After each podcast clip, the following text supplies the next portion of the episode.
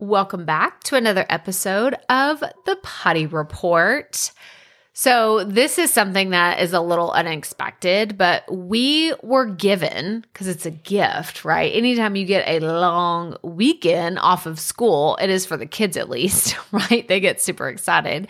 But we actually have a four day weekend this weekend. So the kids are off on Friday, then they're off on Monday from school. And so I was looking at how do I prepare for this? Because if you've been around here, you know I'm a planner. I like to look at things like really high level. We haven't even talked about being in the last quarter of the year. We haven't talked about this yet, but we are officially in quarter four. I still can't believe it. I can't believe it's actually October. I always look forward to October. It's my favorite month of the year because the weather changes. It's the beginning of the holiday season and just so many fun things happen in October.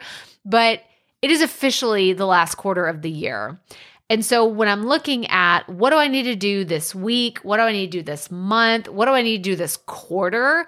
I legitimately had not planned for this long weekend. So I'm looking at what do I need to do before we just kind of sign out for the week, like the weekend, not the week. You know what I mean? The long weekend. It's almost a week, it's four days. But what do I need to do? What do I need to do to actually take this time off, enjoy it with my family, and not have to be in my office creating all weekend or taking notes or thinking about content? Like, I know I'm always in this mindset of if I get an idea, I have my phone, I can, you know, put it in a notes tab or notes app and put it in Asana, use it later, whatever. But I really want to take some time off. I really want to check out for a little bit. And I know I'm right in the middle of getting everything ready for radical repurposing. So, in looking at all the things that are coming up, what I do when I prepare for a long weekend or going on vacation or anything like that, I plan to take a notebook. And I know my husband is like, Crystal, it is 2022. Can you please get rid of the notebooks? Or can you at least get one of the digital notebooks? No, I can't. I can't. Maybe you heard me when I talked about uh, I first got an iPad. It's the first time I've ever actually owned an iPad. It is mine. It's not a hand me down. It's not someone else's. It is my own iPad that I bought for Christmas last year.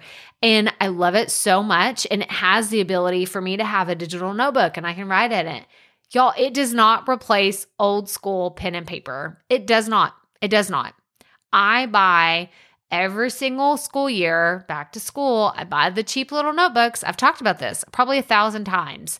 Those are the tried and true that I use. So whenever I go on vacation, whenever I do something, I don't want to take my tablet. I don't want to be on my phone all the time, but I feel good about having a notebook in case ideas spark. Or if I really need to work on something, I'll say, okay, well, I can commit to waking up 30 minutes in the morning and doing a little work, but only on my notebook.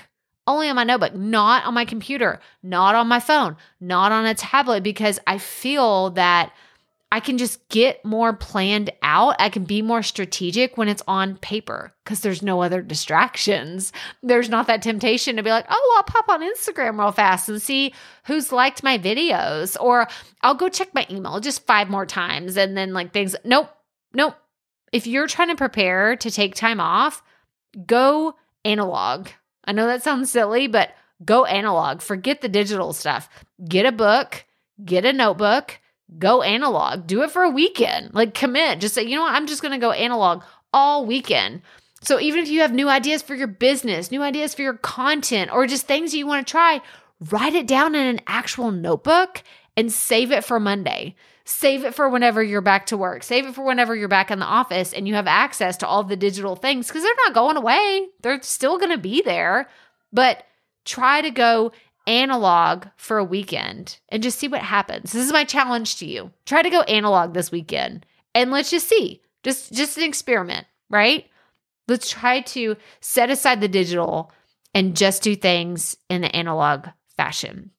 But that's all I have for you today. So, as always, remember keep it fresh, keep it fun, and just keep going.